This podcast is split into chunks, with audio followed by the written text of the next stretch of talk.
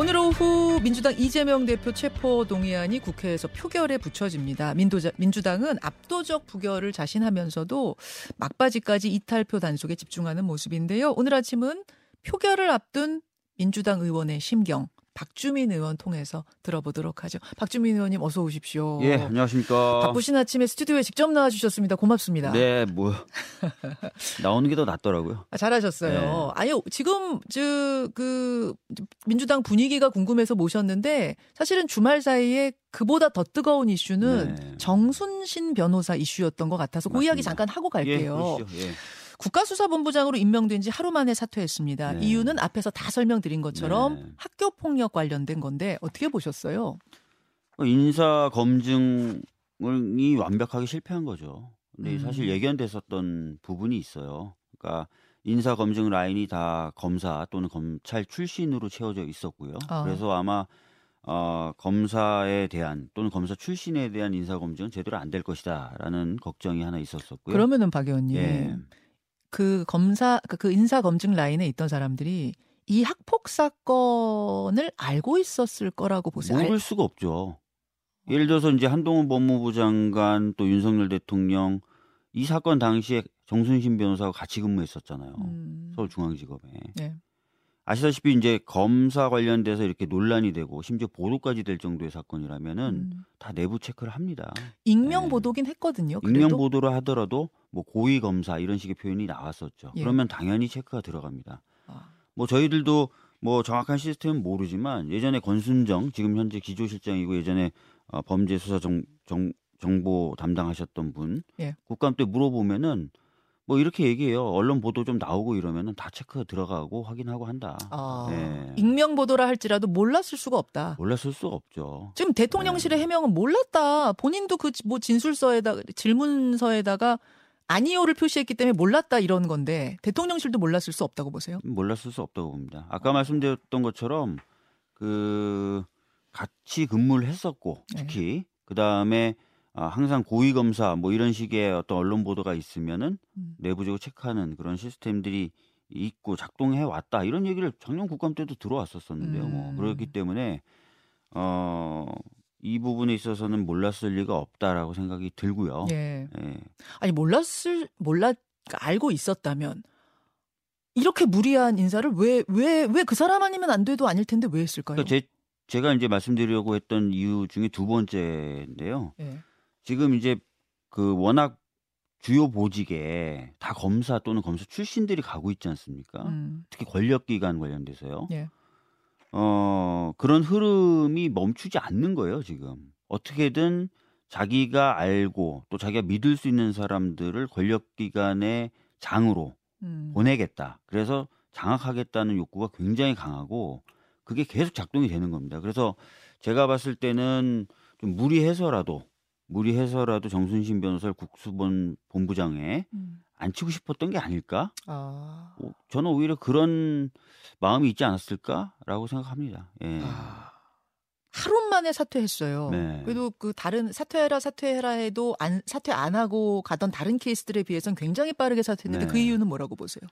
그러니까 모를 수가 없었다라는 음. 걸 뒷받침할 만한 여러 가지 정황들 이런 것들 때문에 신속하게 대응한 거 아닐까요? 아, 아 모를 수가 없었다 이 학폭 네, 사건을. 네. 그럼 인사검증 책임으로 이게 불똥이 튈 것을 뭐, 뭐, 뭐 그렇게 볼 수밖에 없지 뻔하니까. 않을까요? 예. 그래서 이제 인사검증이 부실했다는 것도 어느 정도는 인정을 한 것 아닐까요? 전에 없던 태도죠. 예. 이사는 사퇴로 마무리될 것 같습니까? 아니면 뭐 더 밝힐 부분이 있다고 보세요? 사퇴한다고 끝나진 않을 것 같고요. 적어도 인사검증이 이렇게 부실했던 부분에 대해서 음. 인사검증 라인에 있던 사람들은 책임을 좀 지는 모습을 보여줘야 되겠죠. 인사검증 라인이라면 네. 어디서부터 시작해야 돼요? 일단 아니, 뭐 추천자는 뭐, 지금 윤희근 경찰청장이라고 알려져 있고요. 윤희근 경찰청장도 일정 정도 전 책임이 있다고 봅니다. 뭐 언론 보도 보면은 경찰 쪽에서는 사실상 내정이었는데 음. 어떻게 우리가 뭐 이런 볼멘 소리를 한다 그러는데요. 어. 아무리 그렇다 하더라도 어 뭔가 문제제기는 있었어야 된다고 보고요. 그 다음에 어,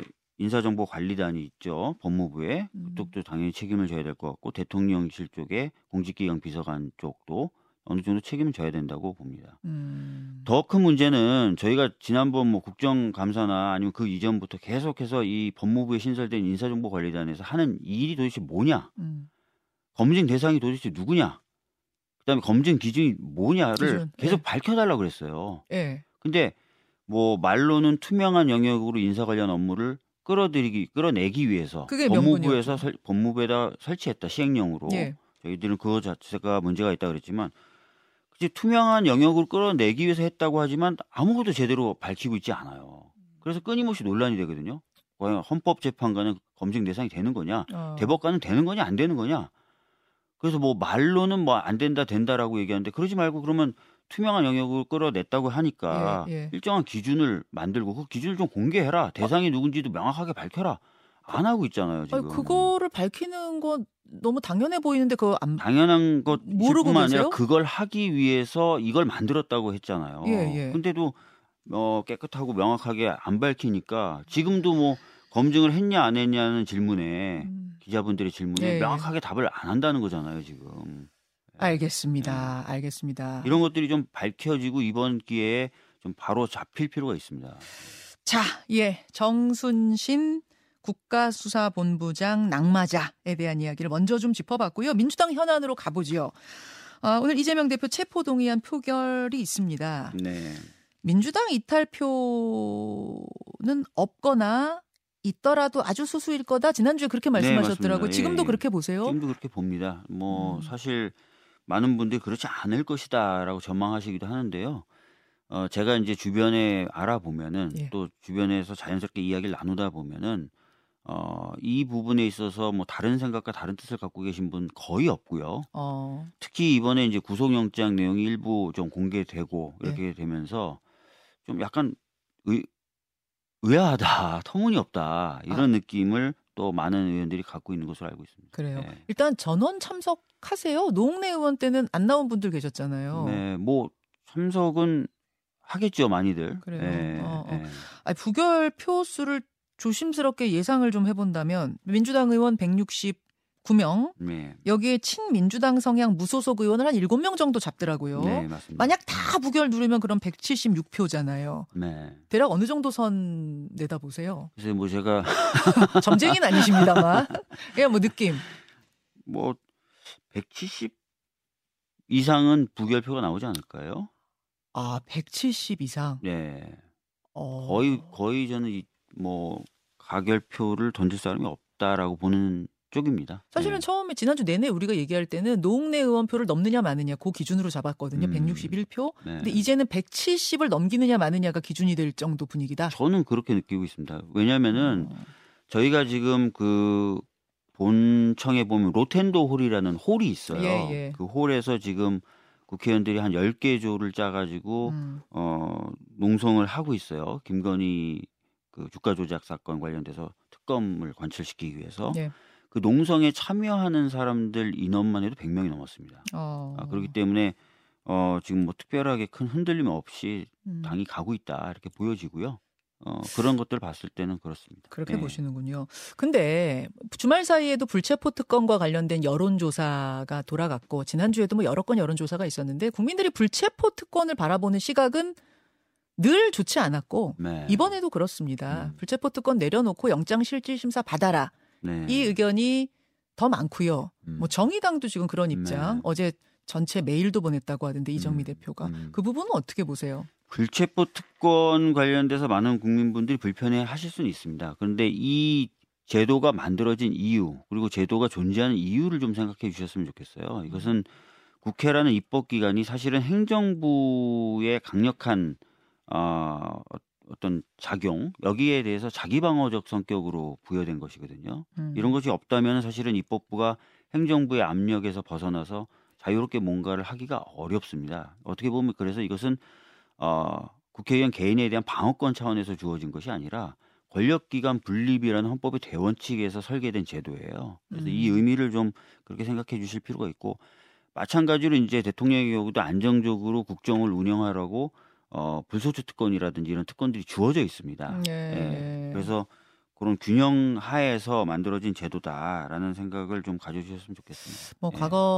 어, 뭐 민주화 시기 전에 그럴 때와는 지금 상황이 좀 다르지 않느냐? 그냥 일반 국민처럼 구속영장 실질심사 받고 거기서 당당하고 떳떳하게 구속영장 기각되면 오히려 이 대표한테 더 힘 실릴 거다라는 게 정의당의 지금 그런 이야기거든요. 말씀들을 많이 하시는데 그것은 이제 헌법상 기관 간 견제라는 그 문제 의식에 대해서 좀 이해가 부족하신 거예요. 어. 예, 과거부터 지금까지 어 행정부와 입법부는 항상 긴장 관계였었거든요. 근데 이재명 대표는 공약으로 불체포 특권 내려놓자고 하셨던 분이잖아요. 네, 뭐 그런 공약을 내세웠고 앞으로 그렇게 바뀔 수도 있을 거라고 생각합니다. 근데 지금 불체포 특권이 존재하는 상황이고요. 음. 어, 그, 그 상황에서는 그 시스템대로 가는 게 맞겠죠. 알겠습니다. 예. 확고한 단일 대우 분위기를 지금 느끼고 계시는 것 같은데요. 네. 구속영장이 또 청구될 수도 있다는 얘기가 나오잖아요. 뭐 지금 뭐 그렇게 가리라고 거의 100% 예상이 되고 있죠. 그렇죠. 네. 그럼 또 그때도 부결 단일 대우 갈 거라고 보세요? 뭐 거의 비슷할 거라고 봅니다. 지금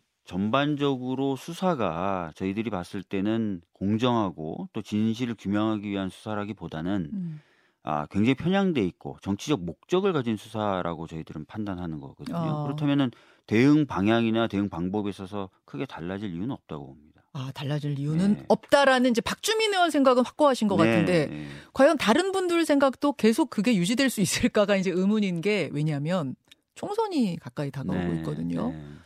총선이 가까이 다가오는데 계속 당 대표가 뭐 구속 영장이 날아오고 재판을 받고 이게 일종의 이제 사법 리스크 네. 때문에 여론이 심상치 않으면 음. 꼭 유죄다 여서가 아니라도 음.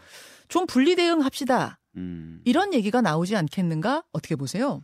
사법 리스크의 핵심은 수사를 받는다, 재판을 받는다 그 사실 자체가 아니라고 보고요. 저는 전에 다른 매체하고 인터뷰하면서도 말씀드렸던 것처럼 예. 어, 우리 당이 또는 뭐당 대표가 할 일을 안 하거나 못 하는 게 사법 리스크겠죠. 수사나 재판 때문에. 그것도 물론이죠. 예. 예. 아, 그런데 지금 뭐 지도부라든지 또는 음. 이재명 대표 본인도 어, 그럴 일 없을 것이다라고 얘기하고 있고 민생이라든지 이런 부분을 더 바짝 챙기겠다라고 하고 있습니다. 실제로 저도 을지로 위원장으로서 민주연구원과 이제 한 두 달간 여덟 가지 주제에 대해서 연속 정책 포럼을 하고 거기서 나온 음. 과제를 이제 총선 공약화하는 작업에 들어가거든요. 아, 그런 식으로 위원장이시죠, 네, 그런 식으로 음. 당이 지금 할 일을 못 하고 있거나 그러진 않습니다. 물론 보도는 잘 안 되더라고요. 아니, 그러니까 하는데 분명 뭐 울지로 위원장님 민생 이야기 많이 하시고 네. 정책 토론도 많이 하시는 거 아는데 가려져요. 이재명 대표 이슈가 너무 크니까 다른 이슈가 가려져서 수도권 의원들 사이에선 좀 불만이 있다는 얘기도 들려서요. 뭐 저희들이 또 잘 해야죠. 그렇다고 해서 지금 이 부당하다고 생각되는 검찰 수사에 저희들이 굴복한다든지 그럴 음. 수는 없죠. 그렇게 되면 그 이유가 더 황당해지지 않겠습니까? 어. 사실 많은 전문가들이 선진국으로 가는 형태를 네 가지로 분류하는데요. 뭐 예. 뭐 북유럽식 뭐 복지국가, 영미식 경쟁국가, 독일식 연대국가, 또 하나가 퇴행국가입니다. 이 퇴행국가가 뭐냐면은 권력기관, 특히 검찰과 언론 그리고 재벌이 결탁하는 현상인데요. 음. 그렇게 되면 사실 회복 불가능이 됩니다. 음. 그러니까 많은 분들이 혹시 우리나라가 퇴행국가로 갈 수도 있지 않을까라는 걱정을 하시는데 잘못된 수사에 저희 당이 굴복하면 이제 퇴행 국가로 가는 길이 전 열릴 수도 있다고 생각합니다. 어, 네. 어. 그 조홍천 의원이 네. 지난주에 했던 발언이 굉장히 화제가 됐었어요. 아, 그러니까 일종의 개미 지옥에 당이 빠지게 된다. 어떤 이런 사법 리스크 프레임, 개미 지옥에 빠지는 상황이 될 수도 있기 때문에 이번에는 확실하게 부결을 시켜주지만 그 다음에는 당 대표가 알아서 결단하셔야 되는 거 아니냐. 모종의 결단을 요구하는 그룹이 있다. 이런 표현을 썼단 말입니다. 이런 정치적 결단의 가능성, 그러니까 뭐 하라 마라가 아니라 이 대표가 알아서 결단할 가능성도 있다고 보세요. 글쎄요, 뭐 지금 단계에서 뭐 그런 부분을 언급하는 것 자체가 전 적절치 않다고 보고요. 어. 어 예전에도 저희가 검찰 개혁을 하면은 예. 다른 의원들은 뭐 검찰 개혁에 늪에 빠진다 이렇게 얘기하는데 검찰 개혁 할 분들은 검찰 개혁 좀 하시고 음. 민생이나 환경이나 산업정책 하실 분들은 열심히 당해서 좀 해주시고 음. 하면 되는데 이상하게 검찰 개혁하고 다른 분들 다른 거안잘안 하시는 거 하여튼 검찰 개혁 하는 사람들을 왜 검찰 개혁 하냐고 얘기를 하시더라고요. 그래서 어. 지금도 아까도 말씀드렸던 것처럼 뭐 검찰의 수사가 있고 거기에 대해서 당은 또 대응할 건 대응하면서 음. 민생이라든지 여러 할 일들을 쭉 음. 해나가면 개미지옥에 빠진다 이렇게 아, 굳이 하실 필요 없을 것 같거든요. 그래요. 예. 알겠습니다. 능동적이고 주적극적으로 그 주체적으로 좀 대응하는 것이 필요한 상황이 아닐까 싶습니다. 사법 리스크 예. 자체를 지금 부인하 부정하시는 것 같아요. 그런 거 없다. 지금 말씀드렸던 것처럼 수사받는 거, 예. 재판받는 거 이것은 답정로 기소라는 상황 속에서는 정해진 일이라고 좀 봐요. 어. 그래서 수사받는 거, 재판받는 거 그 자체가 사법 리스크다. 이렇게 판단하면 답이 없고요. 알겠습니다. 예. 그것을 통해서 일을 못하거나 이러면 그게 진짜 리스크니 그런 일 없도록 하자. 더 열심히 하자. 제 얘기입니다. 예, 예, 예. 한동훈 장관이 오늘 국회에 나와서 이제 설명을 하잖아요. 굉장히 또 과장되게 얘기하시겠죠. 막 연기하시듯이. 아, 연, 지난번에 그렇게 느끼셨어요? 노웅래 저만 느낀 게 아니라 많은 의원들이 한동훈 장관 덕분에 노웅래 의원님이 그 체포가 안 됐다라고 얘기할 정도로 의원들이 어. 굉장히 반감을 많이 가졌죠. 심지어 정의당 의원들조차도. 연기하는 모습이었어요? 아니, 예, 그 말씀하시는 게 정상적인 장관의 말투가 아니잖아요. 어... 네. 그리고 이... 바스락거리는 소리 들으면 그게 종이 바스락거리는 건지 종이 돈봉투가 움직이는 건지 어. 에이, 뭐 그렇게 또 하시면 또 크게 도움이 되겠죠. 아, 크게 도 부결표 더 늘어날 거다. 170 넘는데 정의당도 아마 부결표 던질 걸요. 아, 그렇게 되면 오늘 그렇게 또 한종훈 장관 그렇게 할 것 같습니까? 모르겠습니다. 아, 네. 알겠습니다. 예, 이재명 대표 체포동의안 표결이 있는 날 아침 민주당의 분위기 주말 사이엔 또 어떤 이야기들 오갔는지 박주민 의원과 함께 짚어봤습니다. 박주민 의원님 고맙습니다. 예, 감사합니다.